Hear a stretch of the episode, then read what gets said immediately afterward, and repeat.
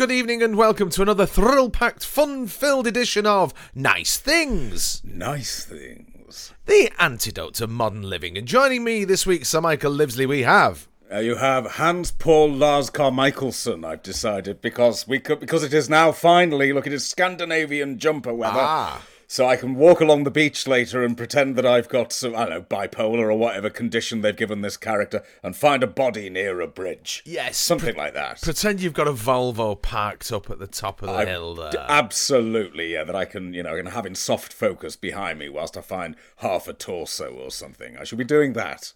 I'm trying to remember if I ever watched any of those Scandi things. I watched a thing called Cordon. Did you ever hear of that one, which was like where they cordoned off part of something or other? In fact, I think that was Belgian anyway. I don't know. I'm full of shit. Don't listen to me. It's me. not nothing to do with James Corden because Oh God, far- no! Oh no, no, no, no, no, no, no, no, no, no, no! No. That's the reason I can't watch Teachers. Oh no, No, Oh, I used to like Teachers, and then it was sort of like it was just it's like oh, there's some annoying fat shit in it, but at least he's sort of kept in his place. Yes. Um, he has the odd thing, but no, absolutely not now. Now that he's blossomed into a fully blown sort of you know Side of ham. sh- side of ham. Yes, yes. Uh, you know, no, absolutely not. Nothing involving that cunt. So there you go. You've got the you've got the blood up straight away, haven't you? Accidentally. Um, Yes. No, no. He's he's he's universally loved, isn't he? I mean, isn't he one of those people that no, you never found, never met anyone who likes? Well, I've never met anyone who likes him, but he keeps getting employed, so somebody must. I- I think it's one of those things whereby um, it's just people will sit in front of anything. You ever go around people's houses, uh, telly watchers, and the telly's just on, and no one takes any notice of it. I mean, it's it's drip feeding the subconscious, but it's just on. Yeah, yeah. So do you think it's a case of that? It's just on. It's just habit, isn't it? It's very strange to. But it's a very expensive habit for the Americans because they must be paying him an awful lot to present. I don't know tonight. But he does as he's told, doesn't he? He's one of these fuckers who'll do as they're told, and he'll keep churning out the shit. Mm. And I don't know. I, I mean, answers on a postcard. The the baffling appeal of James Corden. I don't understand it at all. I, I really don't. I remember because he guest he was uh, guest in two episodes of uh, the program that we're about to mention far too early, Doctor Who.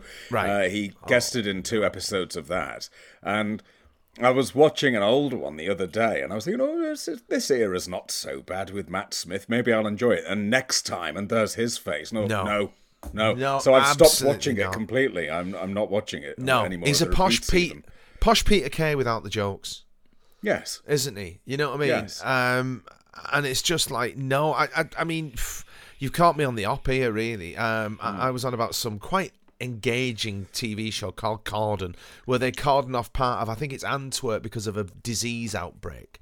Oh, Um, it's quite interesting. It's quite, um, you know, post-apocalyptic sort of thing. Well, no, you know what? I do like those programs because uh, the bridge, from where I've taken my current fashion trend. Yes. I don't- have you seen the bridge? The no, bridge no, is, no. The Are these things I now? very- Are you going to turn me on to a whole new world? I may have to here Good. because it's a bit like, well, you know, the whole thing for slow TV. Yes, we um, like that. you have. We love that, and of course, that's come from Scandinavia.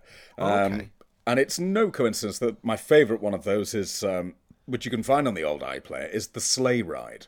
Oh, and you're love it. literally, you're just on a little sledge being towed through the out, uh, you know, the, the desolate wastelands of Lapland. Yeah. For two and a half hours Yeah.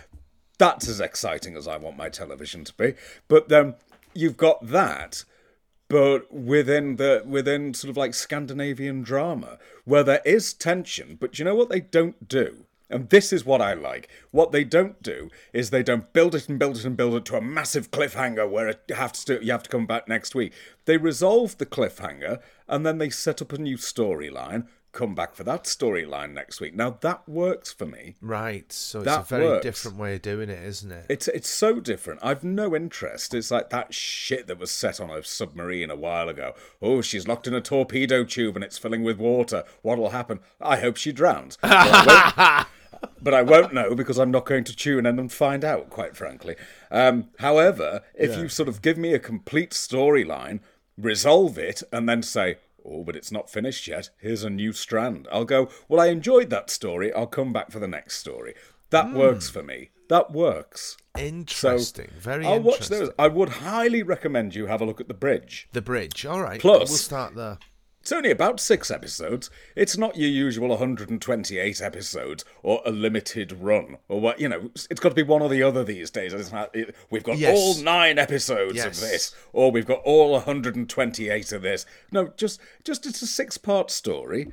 Yeah, thank you. That'll do. There are 128 episodes of Trailer Park Boys, oddly enough.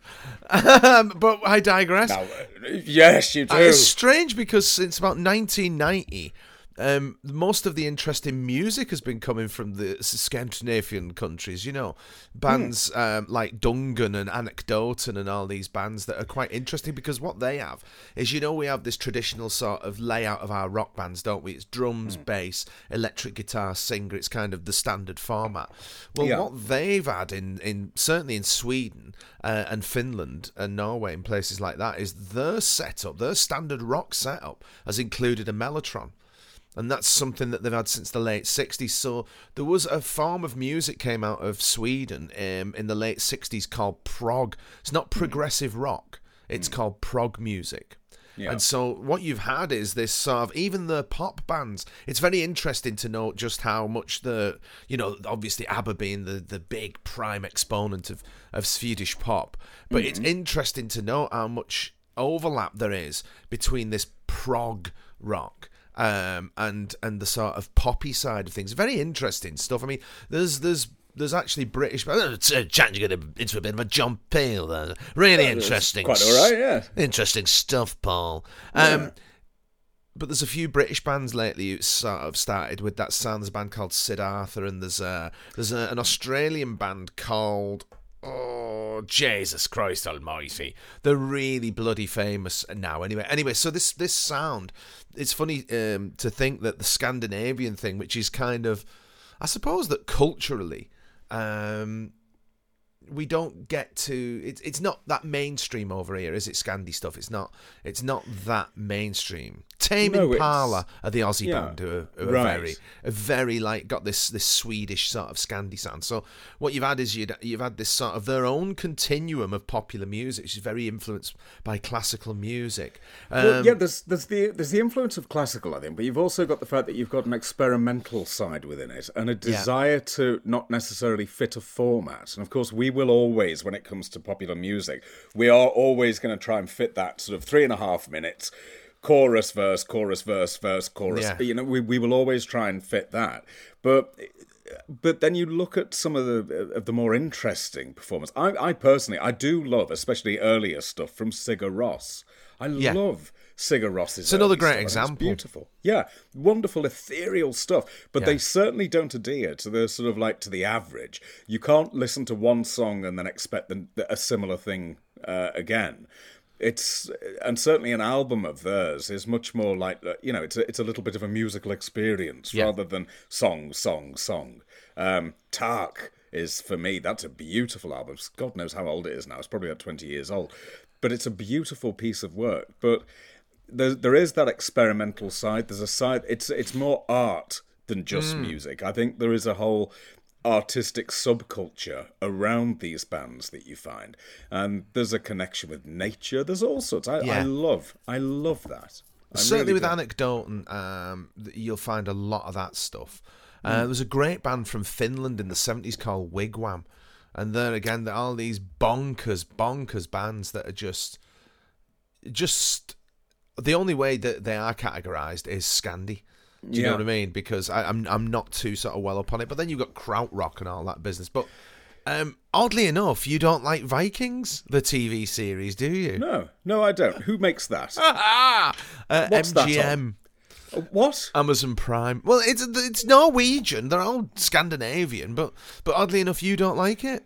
No, I don't. Absolutely not. I can't be doing with that either because it's it looks like it's had too much money spent on it, It's had lots of money spent. and it's got CGI, and you know my issue with that. It has. It has. It It's has. got CGI, and you can tell if something's CGI. Now I know I can tell if it's a model that Mat Irvine's hung off some fishing wire and We it's like filmed that. upside down. I like that because human hands have touched it, whereas CGI, someone sat in a lab programming. I'm not interested. I can't. I can't. I can't do the leap with CGI because I just go to computer.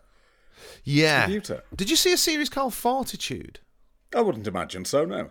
Well, Fortitude was a, a, a I think a sort of British go at the Scandi thing. Now hang So- on. Was that Michael Gambon? That's it in the first series. I've got that recorded from when it went out, and I haven't watched it It's on the good. Skybox. Yeah, it's a Sky production, so common.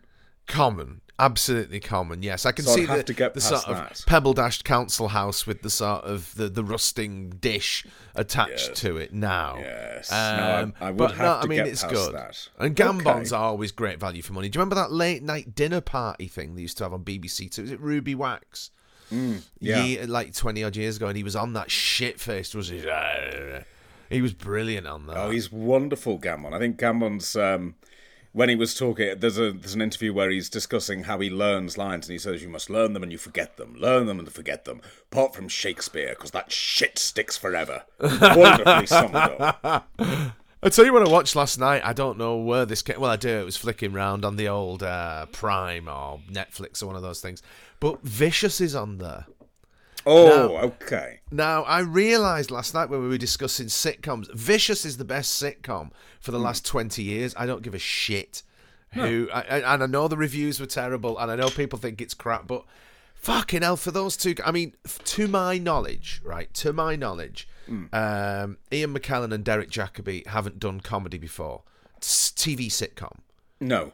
No, And they so. do it in the 70s, and they're just masters like that. Yeah. It's Instantly. just like what I was trying to explain to someone. It's like, look, it's not easy. This, Hmm. you know. I remember years ago when it was out. It's like it's not easy. Oh, but they're amazing actors. Yes, they are. They're amazing tragedians.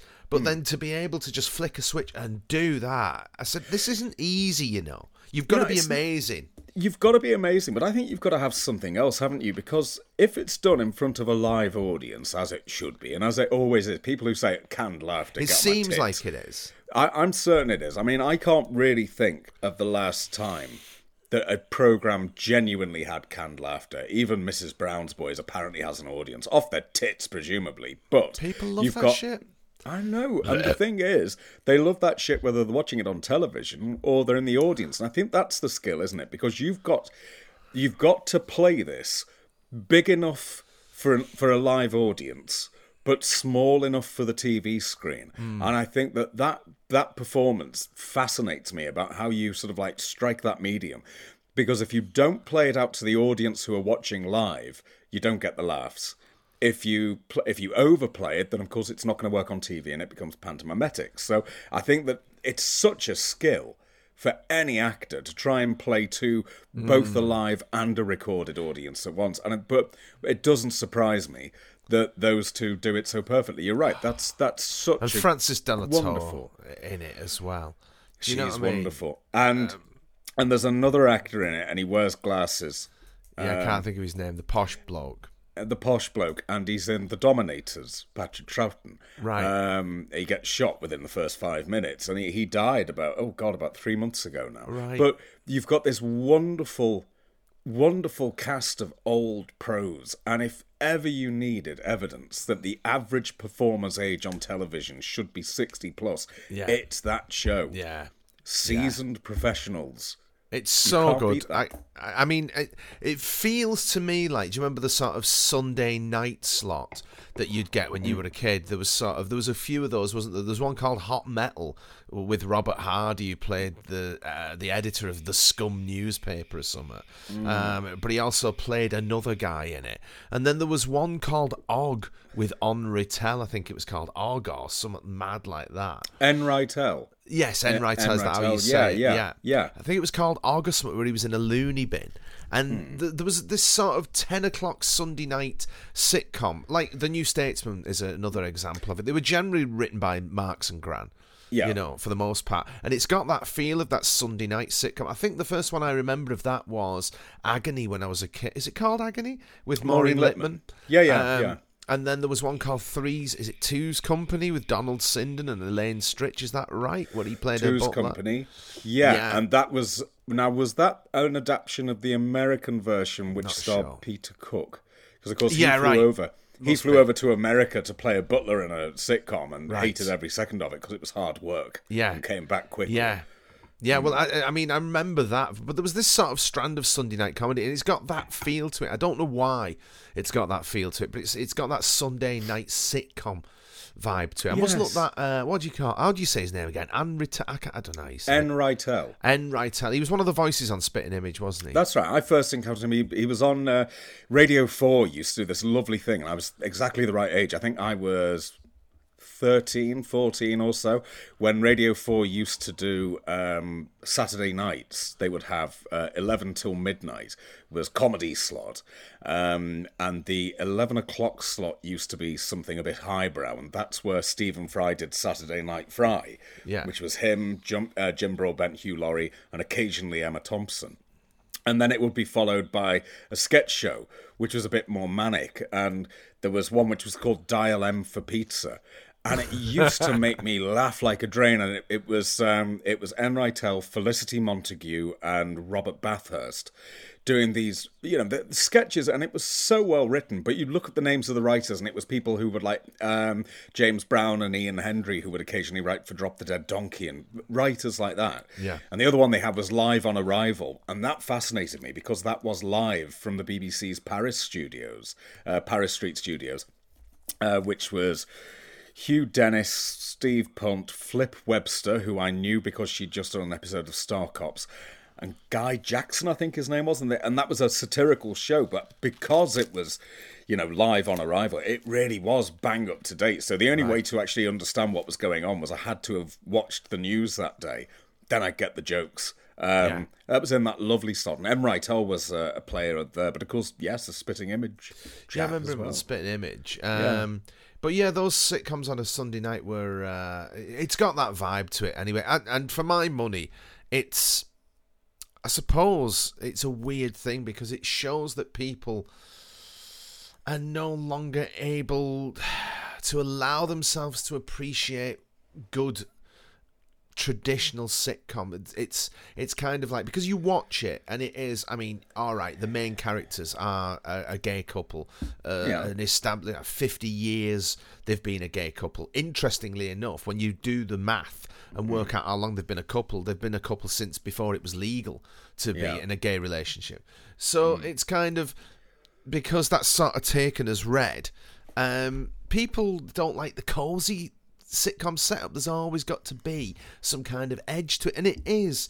I mean, the the the in, the way they insult each other is just poetic. It's Shakespearean insult. It's, that's the word. You it's know. beautiful. It's It is, and, beautiful. and and they're like two fucking Bolshoi ballet dancers. The way they just riff off each other, it's a genuine joy to watch.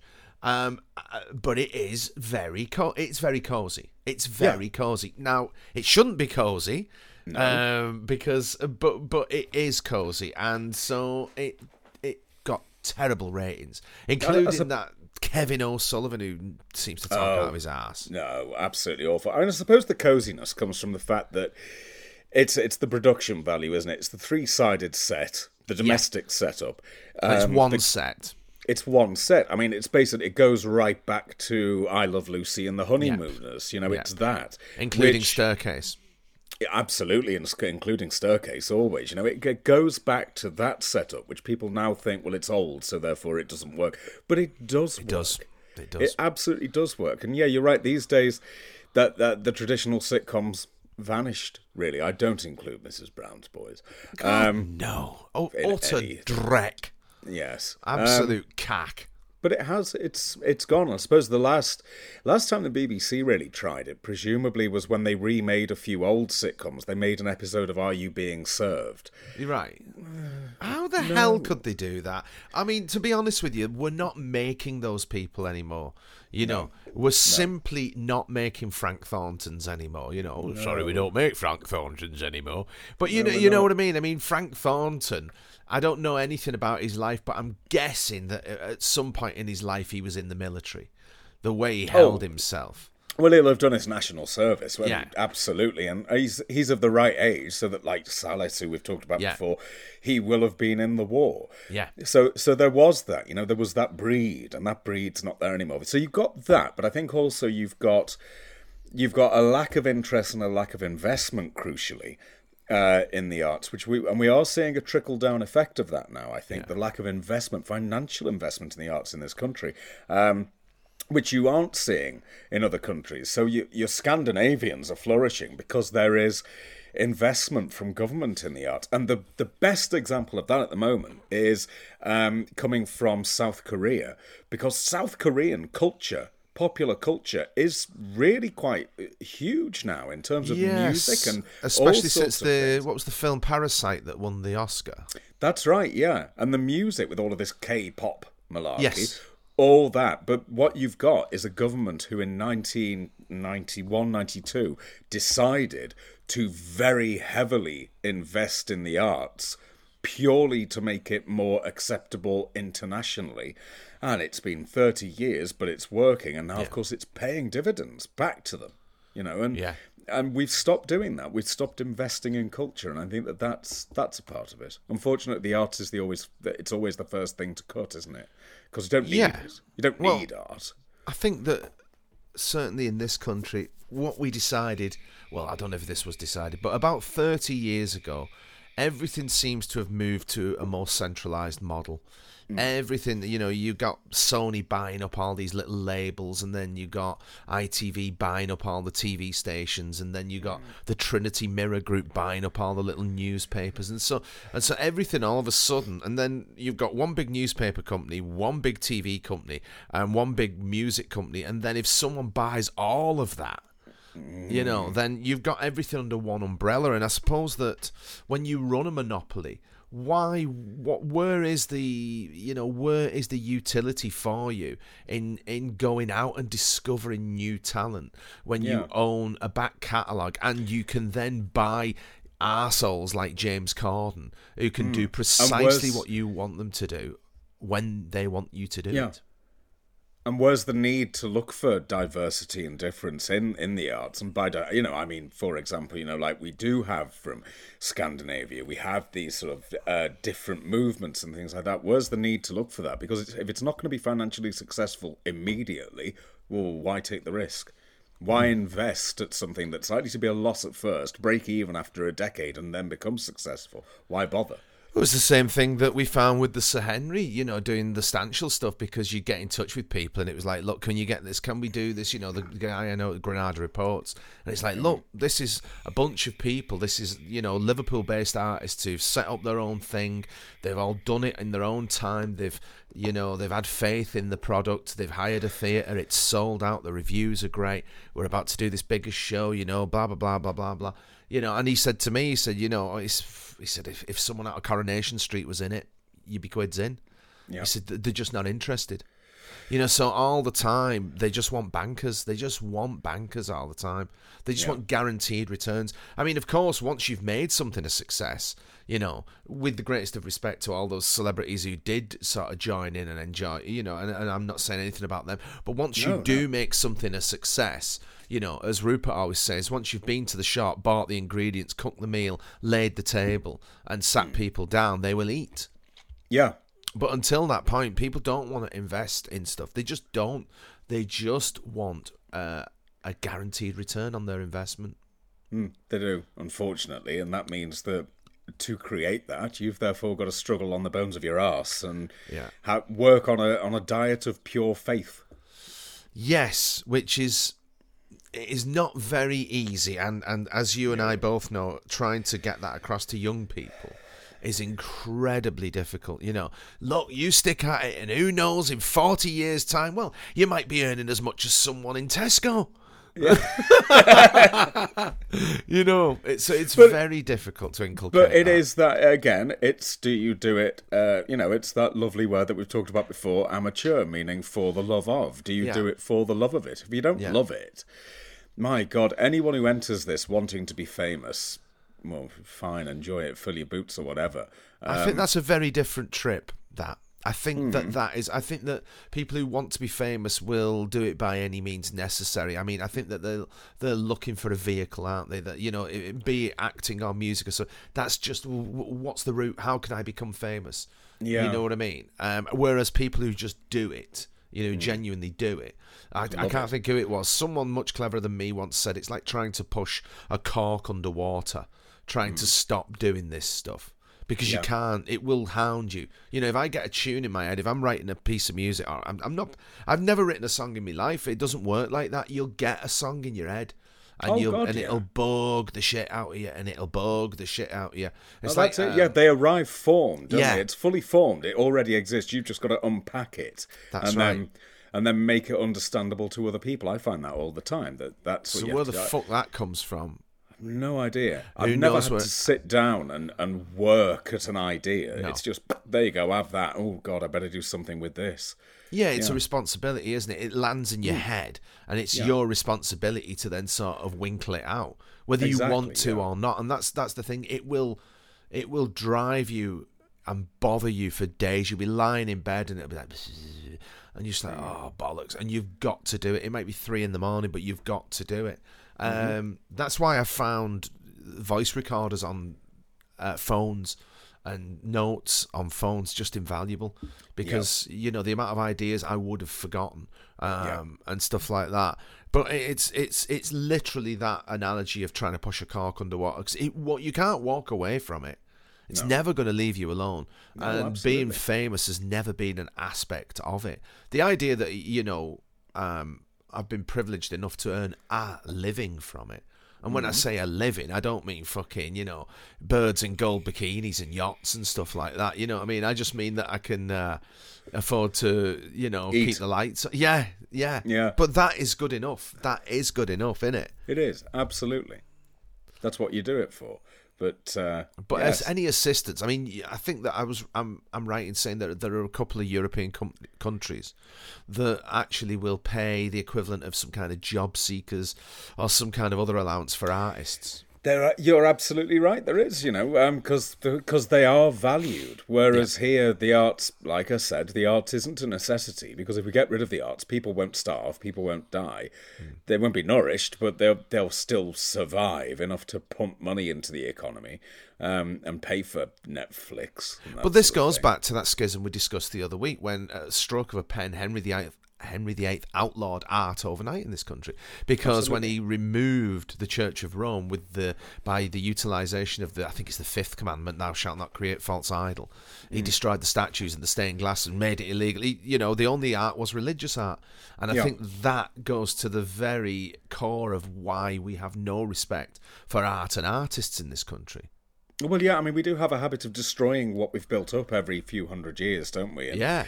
Um, I mean, there was uh, who was I? I was listening to Peter Hitchens. Now, there's a divisive Yes. chap, um, but he was, um, you know, he was asked, "Well, what do you actually like about Britain?" And he he said, "Well, I, I enjoy Shakespeare and other things that I'm currently allowed to, but give it a decade." And there there is an element of that. I mean, Shakespeare is someone we that we're told to be proud of by people who've never read Shakespeare, never watched Shakespeare, Yeah. haven't got any interest in Shakespeare. We're told be proud of Shakespeare. Well, I'm not proud of Shakespeare. He sounds like he was probably a bit of an asshole. But, How long is he going to hang on, though? How long is he going to hang on? Because he's a white, probably, even though it's an anachronism, people would say middle class. Um, you know, straight. hmm, well, who knows? Um, No, probably not. But, but he's a white man. And so, Yeah. with all the talk of decolonizing curriculums and stuff like that, how long will his work endure? It it, it doesn't half put into perspective how uh, we've lost so much art over the millennia, doesn't it? We don't realize that art um, is the victim of political um, fashion. Do we? We, you know, you don't sort of, as a young person, you just think that art will stand and fall on its own merits and it will endure mm. accordingly. But you Yeah. don't realize that there, there comes along times whereby it's not fashionable politically. Well, no, absolutely, and and you can see. Well, I mean, Shakespeare is a brilliant example there because you've got the way it was bowdlerized in the Victorian era, um, rewritten, reworked, take out all the dirty bits, take out the bits about the beast with two backs in Othello, and that sort of thing. So we're not beyond. You know, it's not as though Shakespeare is there in its pure form and and he's still sort of um, you know uh, respected or anything. What we like is we like the name and the fact that we've got someone who we can go, he's ours. Well, yeah, try watching some. Maybe. mm, Yeah. No, probably won't. But we'll be too busy watching Trailer Park Boys. Ah, well, the thing is, I can guarantee that people won't be sat discussing Trailer Park Boys in 500 years, like like we're discussing Shakespeare. But Shakespeare, um, I do wonder how long that will endure in this current climate. Um, I don't know. Um, I don't know if he gets a sort. He seems to, have, like you say, there's there's three different epochs that he's he's weathered. Yeah, isn't it? you know, it's it's adaptable, isn't it? So you can there's there's it's so dense that Hmm. text that you can shape it to fit current viewpoints and things like that. Plus, you can ignore things because of the language. You can ignore things that you don't want to acknowledge. So you can ignore the anal sex in Romeo and Juliet if you want. I choose not to, but you can ignore that sort of thing. Um, but but then if you actually sort of point it out to people, so say, well, what's your opinion on the anal sex in Romeo and Juliet? Then, oh no, no, we can't, we Yes, can't have that. We got. I don't recall that popping up on the GCSE literature English literature It exam. doesn't. Um, Bizarrely, it pops up via a popper in per. I think it is um, that they that they uh, refer to. So it's it it's all there, and I think that if you talk to people who know about him, Stanley Wells, who is the the the governor when it comes to writing about Shakespeare. Um, and in Michael Wood's series In Search of Shakespeare, which is brilliant, a brilliant piece of work. And he's asked at one point, you know, was Shakespeare bisexual?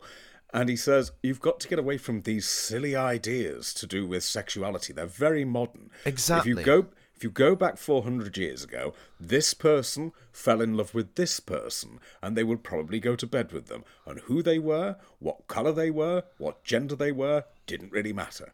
And but it, I think that if we were to actually suggest that now, you know, people will be up in arms suggesting that Yeah. Shakespeare and his and his uh, and his fellow because countrymen were all people have a uniformitarian mindset and Hmm. they think that the way things are are the way things have always been you know and so that's why they pour scorn on you know certain uh, outdated attitudes or whatever from 100 years ago from you know someone who's been and died and long ago. And it's kind of like well they didn't even never mind hold similar opinions they didn't exactly see the world the way that we do No. you know? Um, but as we know perception is everything and perception shapes behavior. And so if you control perception which seems to be the thing that uh, between the social media companies and uh, between you know all the all the film studios and everything everyone seems to be constantly vying don't they to um, be the most virtuous and and to be this and to be that i'm i'm i'm sure that society's been here before I, mean, I don't think it's a new thing it's it just new to us because we've never seen things fall apart like they're doing at the minute No, no, that's very true. We haven't. Um, talking of things falling apart, Mike. Yes So after last week, with Trailer Park Boys, yes let's return to nice things well, we could try, but we're going to fail here. Um, I thought, no, maybe I'm being a bit of a stick in the mud with this, so Oh. I'm going to, yes, I'm going to try something new, which I do once a decade. I think let's try something new. did we try a trailer park boys Absolutely not. No. What we did, though, however, was we, we popped Netflix on and we thought, let's try something on Netflix. I don't know what to watch. I tried watching this thing a while ago called Br- Bridgerton, and I thought, that looks historical. That looks like it might be. It's just bollocks. Awful. Nonsense. Just Right. crap. Just of it. people in garish costumes pretending they're in the 17th century. And I'm sat there going, well, you wouldn't have worn that under the sumptuary laws. So uh, the, the moment you do that, you've lost me. I've no interest Yes. at all. So how do I approach this? So I thought the best thing to do is see what's trending at the moment. What are most people watching on Netflix? This is fatal. This is fatal. What people are watching at the moment is something called Squid Game. Squid Game, right? Yes, I've heard lots about this. Right.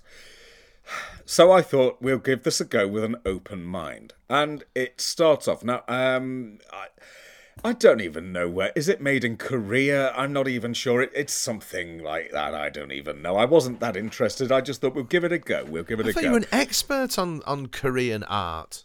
Oh, good God, no. I just know phrases like K-pop. I don't know Ah. what it means. Special K, I think, something like that. I like that. ice pops. that sort of thing. Yeah. Yes. So I thought I thought I'm going to give this a shot.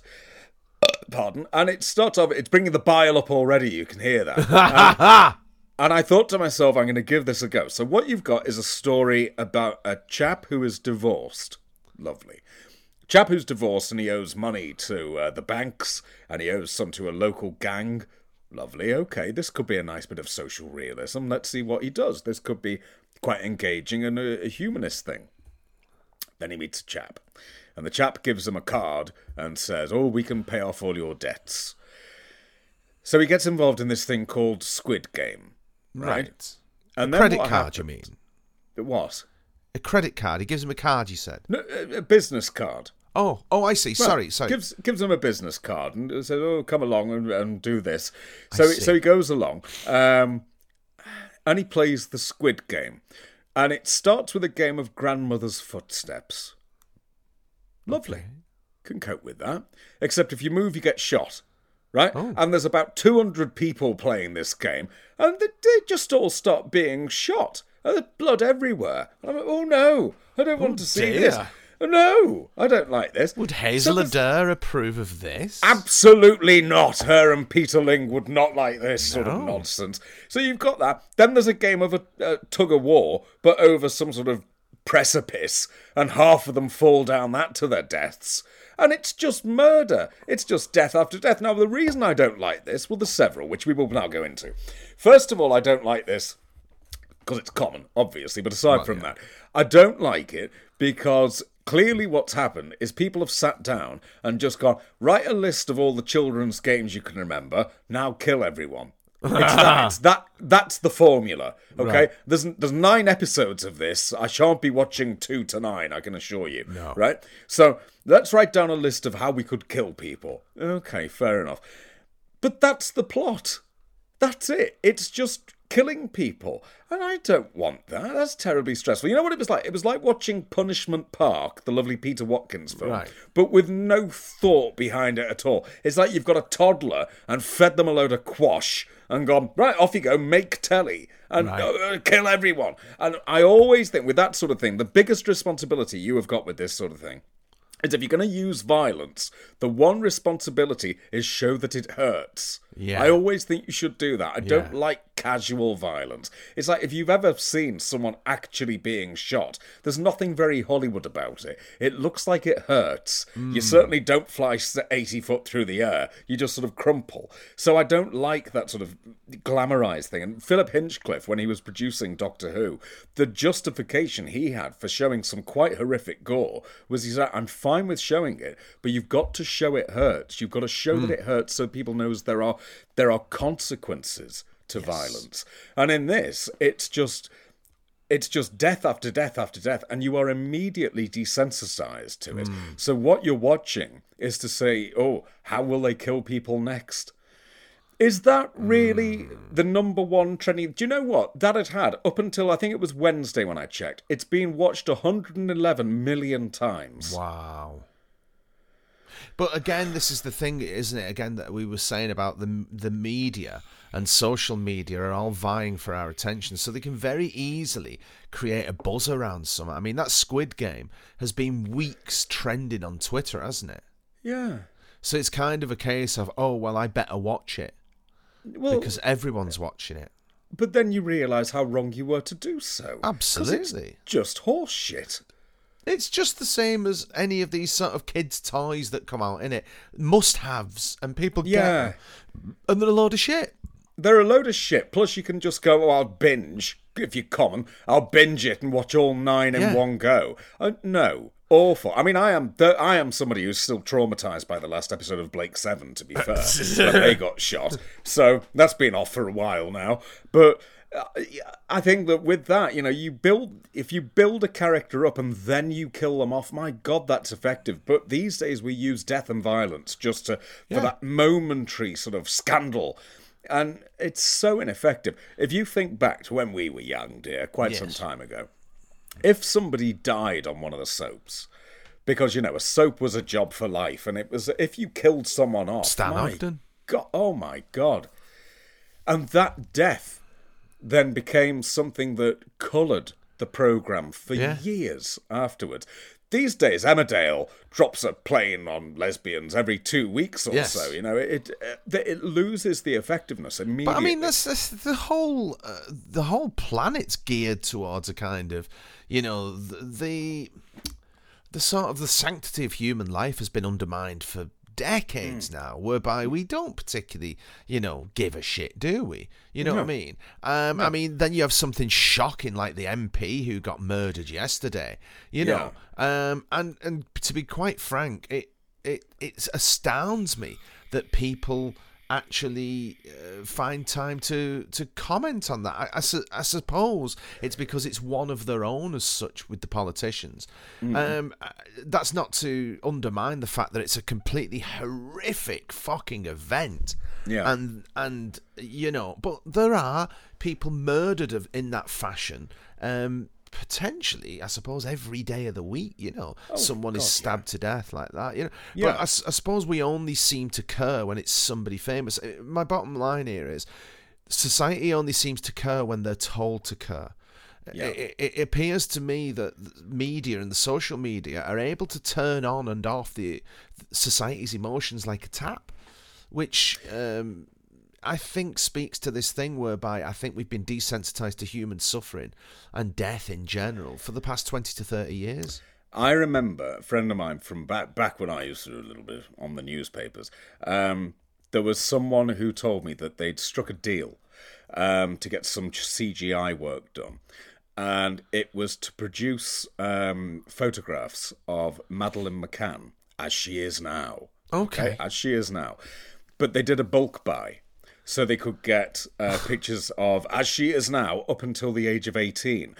The thought being, essentially, we are going to make a big story out of this one because you've got um, young, attractive female child, middle class family. We can run this. We can go with this.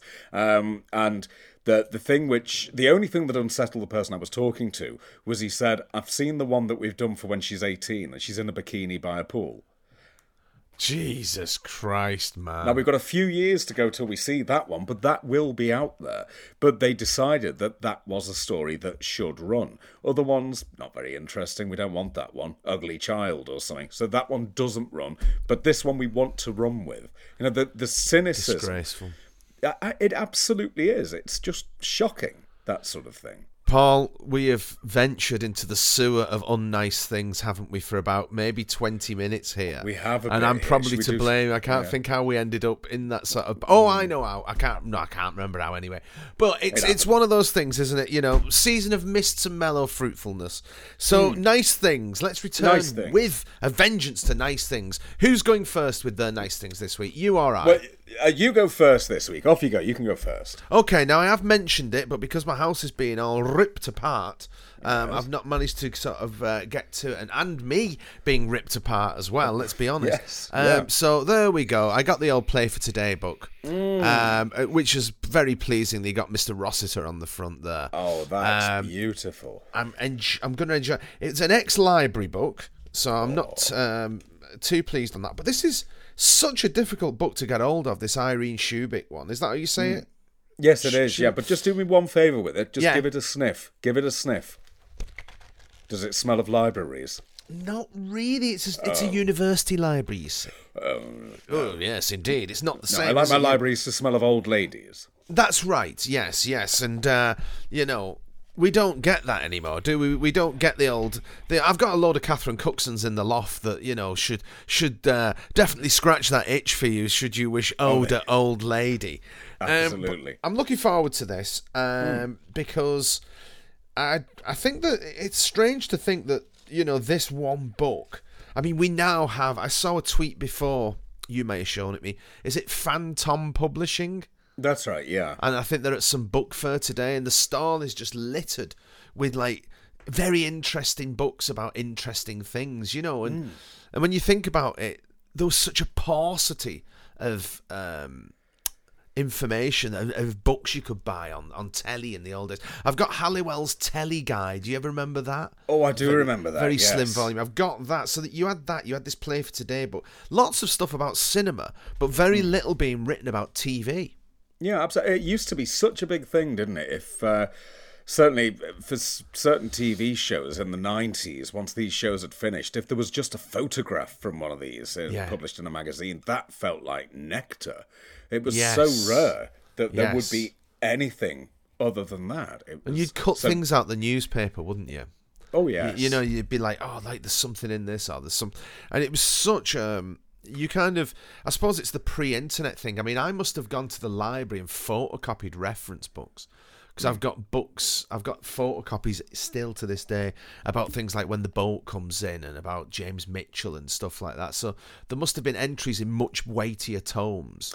Well, there were, but there was also. I mean, I don't know if you ever did this, but the central uh, Central Library in Liverpool on William Brown Street has had uh, the Radio Times Hmm. going back to the late fifties, just all in, in Yeah. folders, so you could just go through and just look at old Radio Timeses.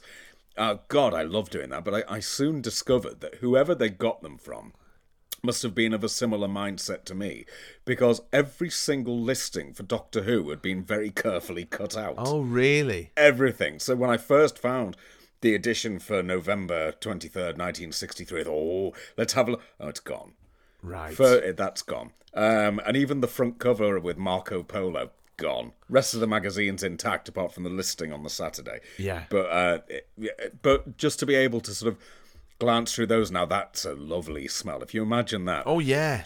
Files of the Radio Times in a library, they smell beautiful. The basement of Ogre Books that I've discussed before, where I sort of went and got things that I, I suppose I, you know, I, I suppose I should have paid for.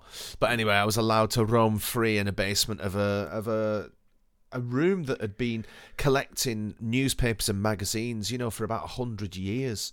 The stuff in that room, there was like wads of unsold like women's magazines from 1945 and things like that. There was incredible stuff in there. So another thing that I've got, um, the um, Rupert Booth's Patrick McGoohan book, Not a Number. Patrick okay. McGoohan Alive.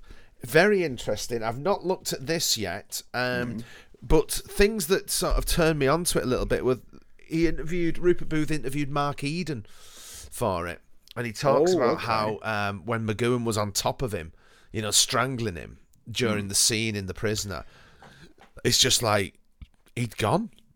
He could, Yeah, he could because didn't Eden say something like um, when he looked up and he saw him and he said, "I realised he's not going to stop. He's not going to let go." no, he said he's gone.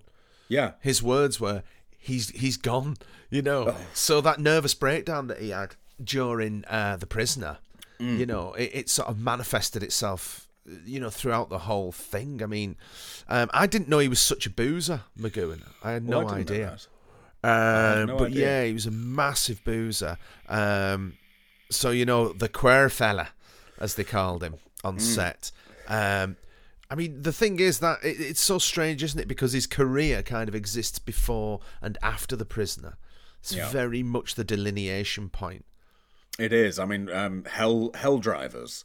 Yeah, That's a superb film. when Oh, you've yeah, got Stanley him and Baker. James and Stanley Baker, Sid and James. Sid James, Herbert Sean Lom. Connery, all in that film together. That's a brilliant piece it's such a good film that as well. It is, and and of It's course, um, what's his name? Wilfred Joseph in it.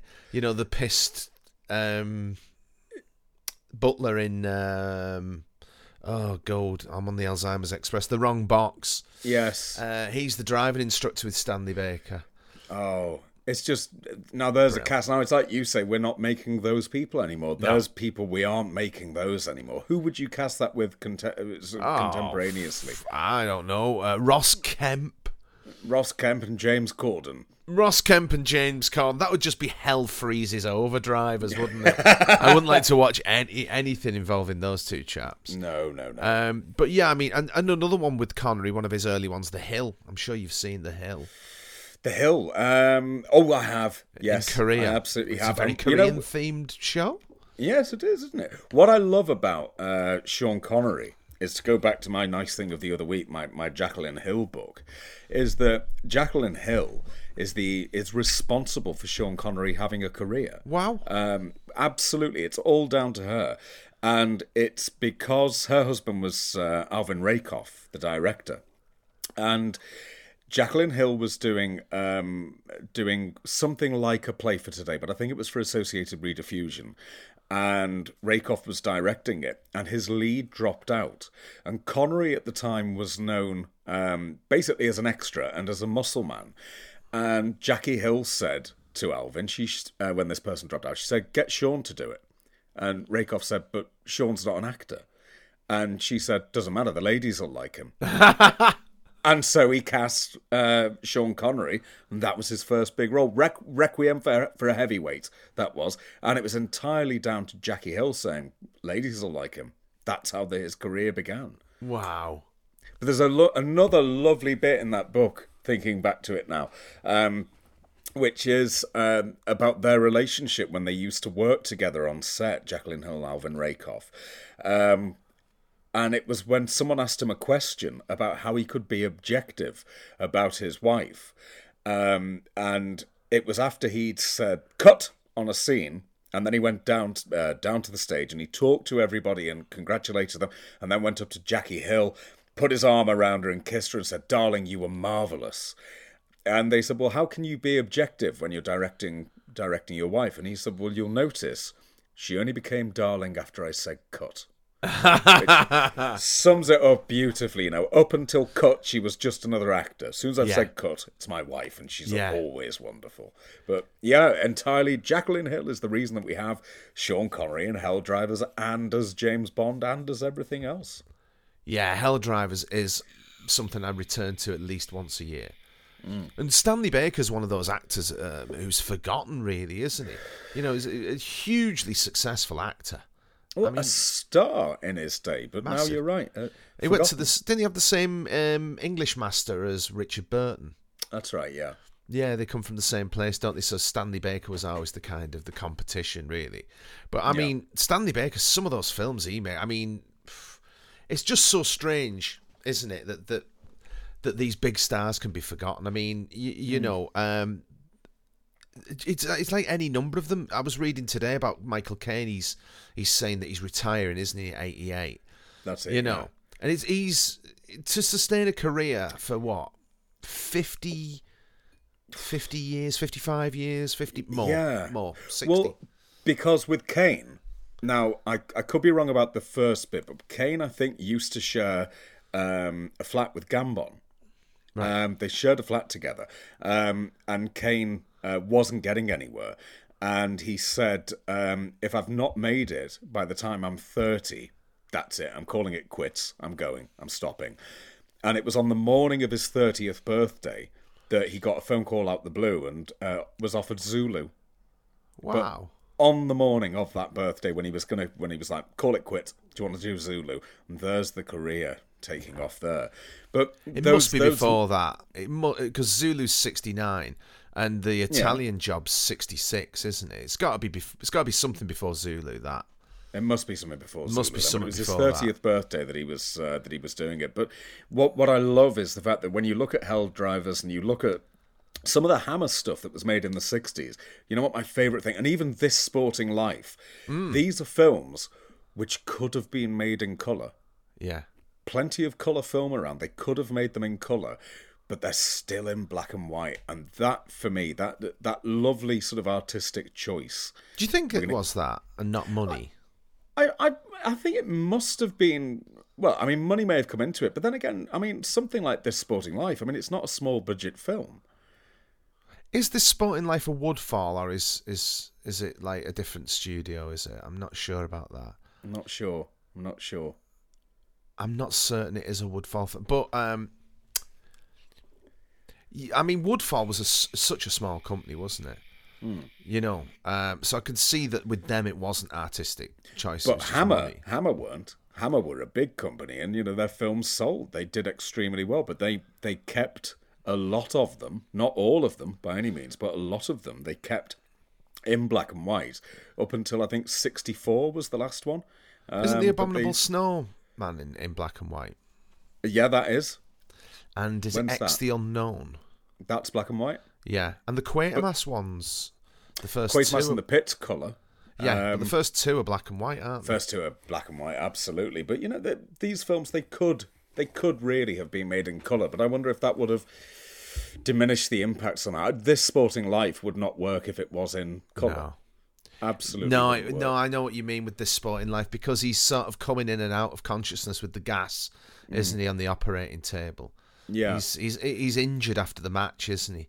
And so Yeah, the whole thing is framed by him going in and out of consciousness and remembering his his his the, the sort of the recent events of his life. It's an astonishing film that. It's amazing to see. Um, God, the fucking brain today. What is wrong with you, boy? Is it Richard Richard Harris? Harris, thank you.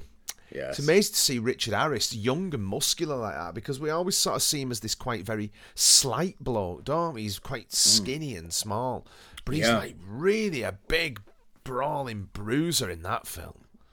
But when I when I met him when he was shooting My Kingdom, which was about ninety seven or so, and he was staying in Liverpool, and uh, and he said precisely three words to me, which were vodka, fuck, and off. Um, and that was it. And I told you that? That was wonderful. He was he was staying in um, the old moat house on Paradise Street, and I was there doing a murder mystery night. Um, and I got killed off, which meant that you could just go and sit in the bar.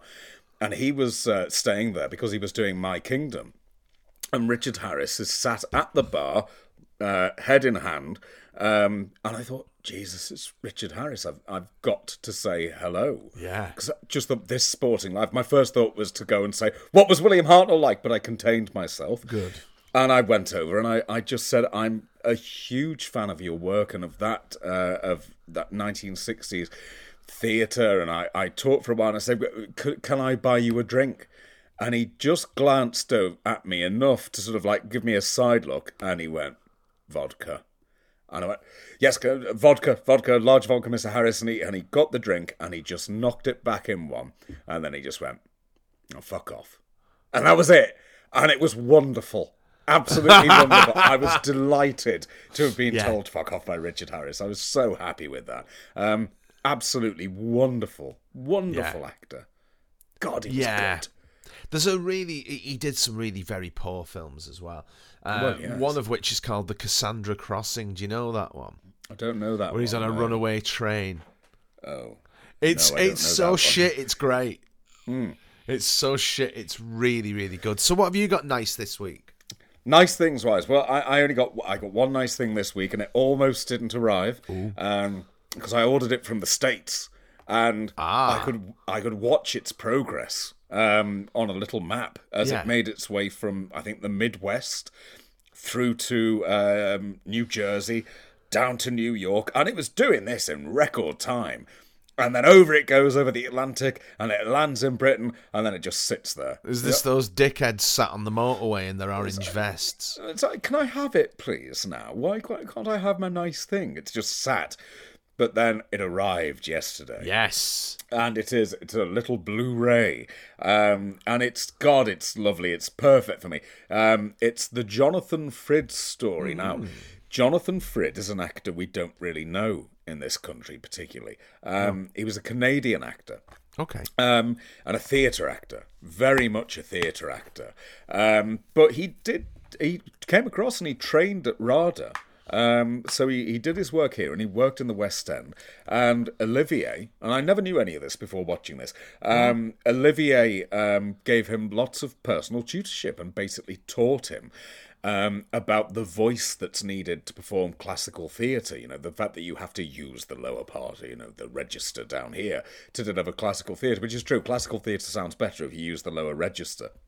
Um, and so basically, this is a documentary uh, biopic of Jonathan Frid's life. Now, he's most famous for the fact that he was going to give it all up um, because the work dried up a little, um, and he was going to move back from America to Canada. And then he got a call to appear in a TV show called Dark Shadows as a vampire. Um, and to watch watch him perform in that is always it's fascinating to watch him because he was theatre.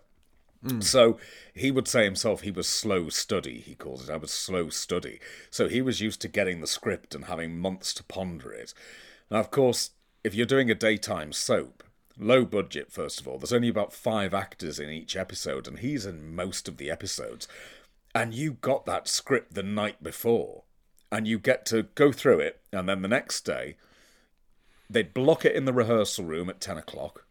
Then they'd have a camera block. Then they'd have a dress rehearsal, and then they'd do it, and it was basically live television to the whole of the states and, a, and a very technical show as well. Um, and he did that for five years. And so to actually, yeah, Did to- he to visibly age?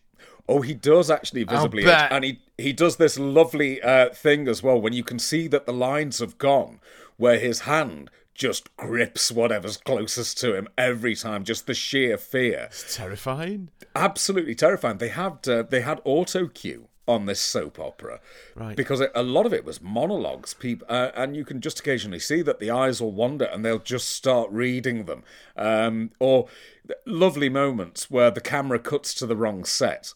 Um, and, there's, and there's a great example where you've got him and Grayson Hall. Grayson Hall was an Oscar um, Oscar nominated actress who ended up in this show looking through the grill of a door, screaming down into a cellar because something awful is happening, and then it cuts away to the cellar, except they forgot to cut away.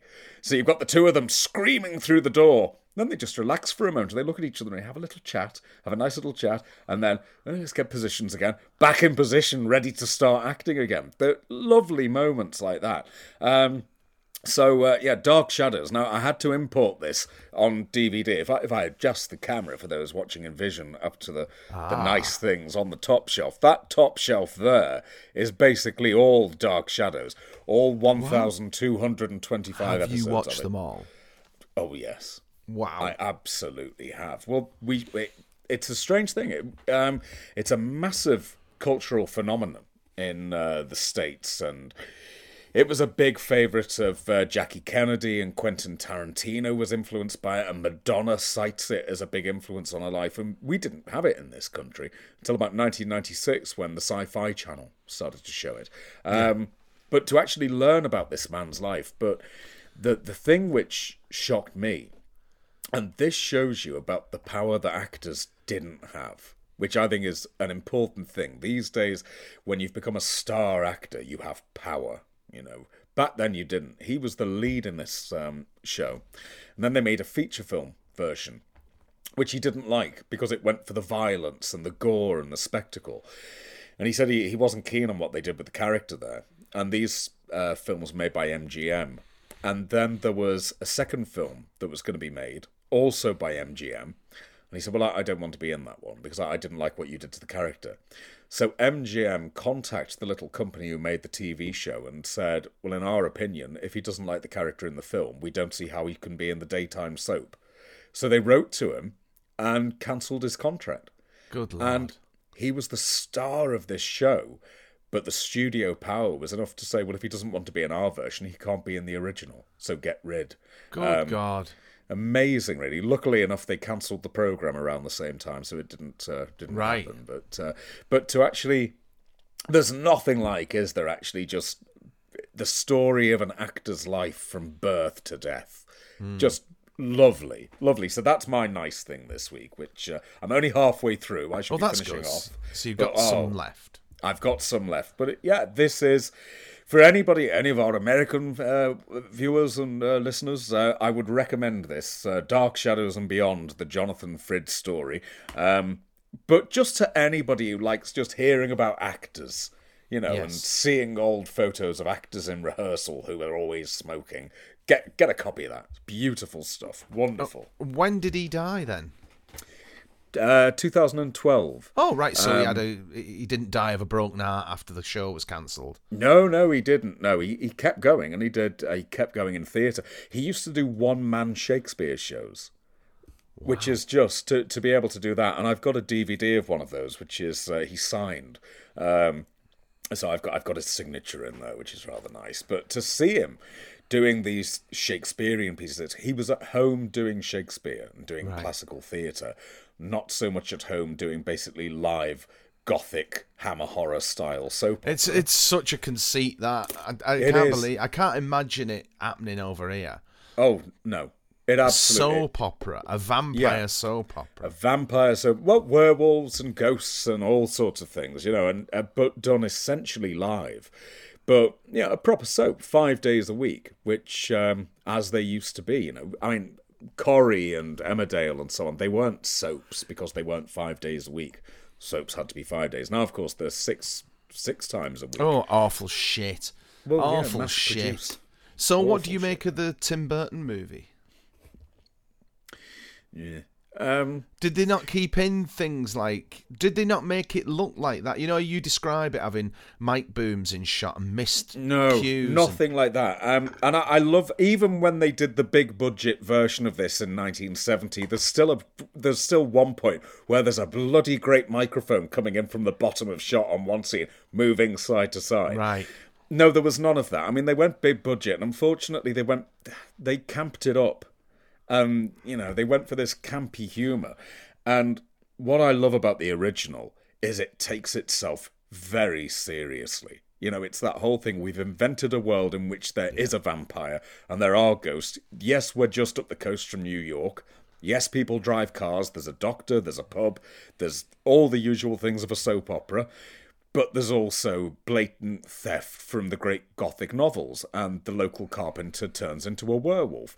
But they took it so bloody seriously. Yeah. Whereas the, the, the film didn't. The film basically went, Isn't this camp? There's nothing better than shonky shit being done with a straight face, is there? Absolutely.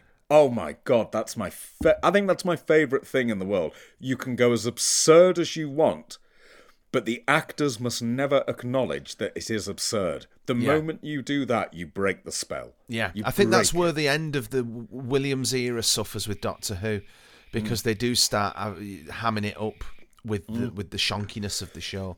They do. They start acknowledging that it is a bit of a lark, isn't it? Well, Yeah. No, this this is peril. This is you've created a world, and that world can be as absurd as you want, but to you that is reality. Yeah. You've got to play the reality. And to be fair to them in this show, they always do, and they, they it's heightened acting. It's always heightened acting. Yeah. Not there is not one undelivered line in the whole thing. There's plenty of lines which are delivered badly, plenty of lines that are delivered wrong. There's some lovely examples. There's an episode which you watch and it's very tense.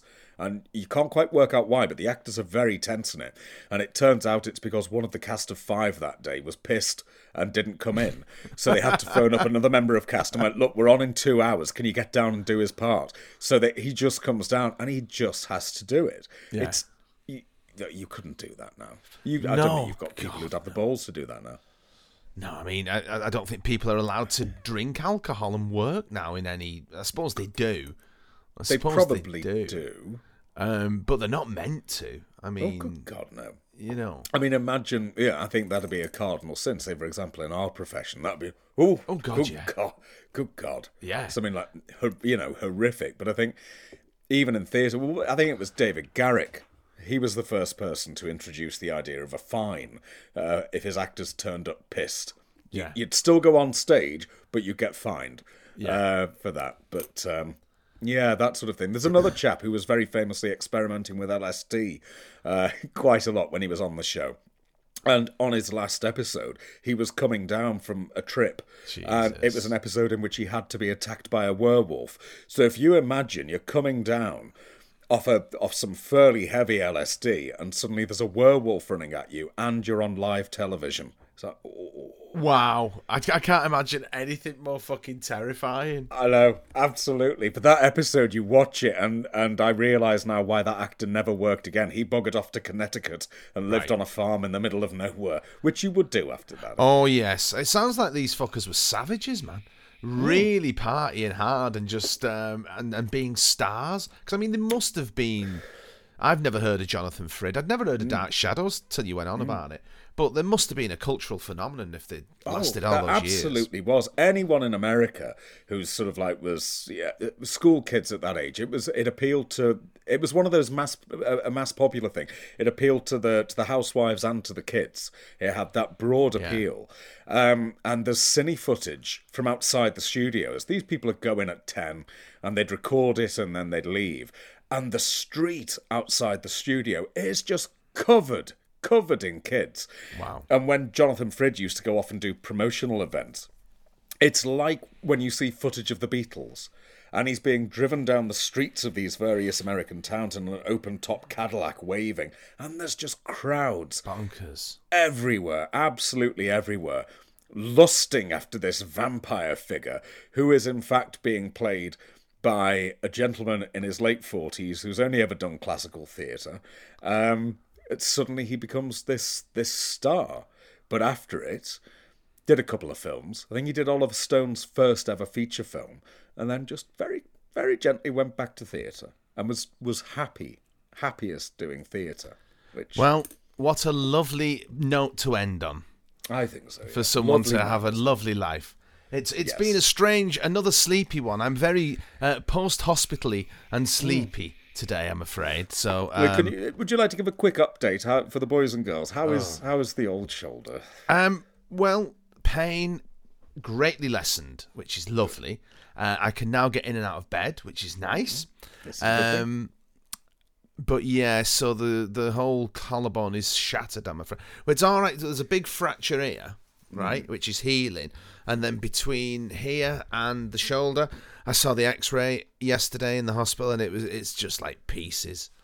It's just like shit. It- And, and what started me off when I went in the hospital yesterday morning was, so I went in, and um, blah blah blah blah blah, um, and um, you know go for your X-ray. So it goes for the X-ray, and and when I walked into the X-ray room, um, the the girl operating the thing, she was just like, "I've been looking at your previous X-rays. What did you do?"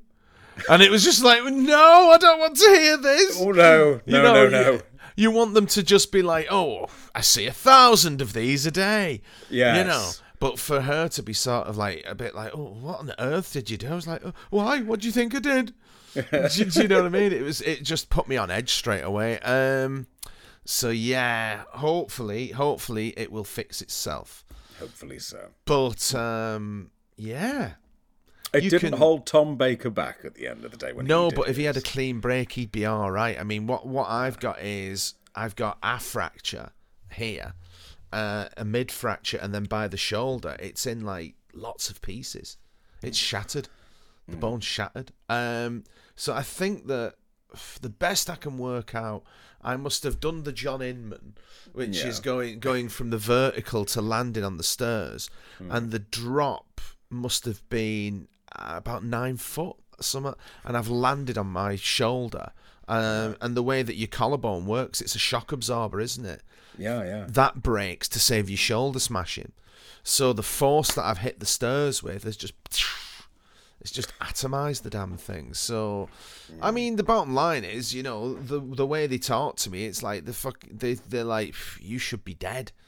You know, with such a fall. So um you know, I mean it's remarkable really. You know, it is quite remarkable. It's Yes. it's one of those things. And ultimately, I mean, it can be fixed. It's not it's like uh, you know, I've been bloody lucky. I've been bloody lucky. That's all I can say. Lucky?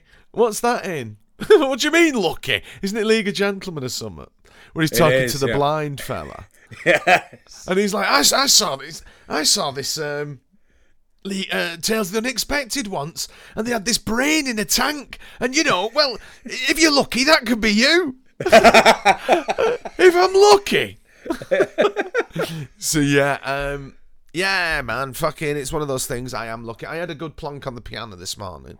Oh, that's which- good. It was depressing me. It was like I want to play that, so I want to have a Mm. crack at the guitar because I've got sort of like you know, it's like I, I shouldn't have so much mobility in this arm, but I do. Yeah. And, and then he was like, "Well, why is you?" You know, because I asked him about slings because I had the fucking as as the children last week gleefully, and you enjoyed also. Um, you know, they said I looked like the butler out of Scary Movie with my hand up there. Uh, so I, I- shouldn't have had that. You know, and as you affectionately referred to it, the wanking claw. That's the um, so you know, I, I I know you're uh, a sympathetic man. Terribly Um, sympathetic, yeah. Well, if, if anybody out there would like to uh, pass on their condolences to Mr. Livesley, what better way to do it could there be than getting onto the Twitter feed and following Yeah. us there at, at Nice Things Show? We've left it to the end again, bugger. Um, uh, and of course, you could always leave us a lovely review on uh, Apple Yes, Podcasts, please. wherever you find it lovely. Hit the five stars for us. That's always be appreciated. delicious. But, uh, yes. Well, here's So to yes. fun times ahead. Here's to Absolutely. fun times ahoy. Let's uh, let's let's look to the future. There's no point Yes. looking down the stairs. Oh, So- God, no. Uh, to all of you at home, have a lovely week, and until the next time, bye bye. Bye bye.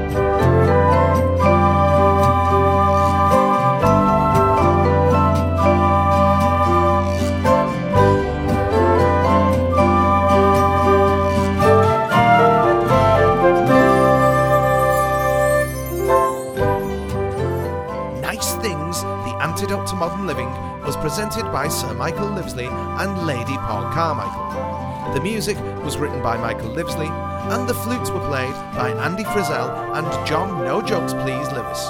Nice Things is a Guilty Dog production.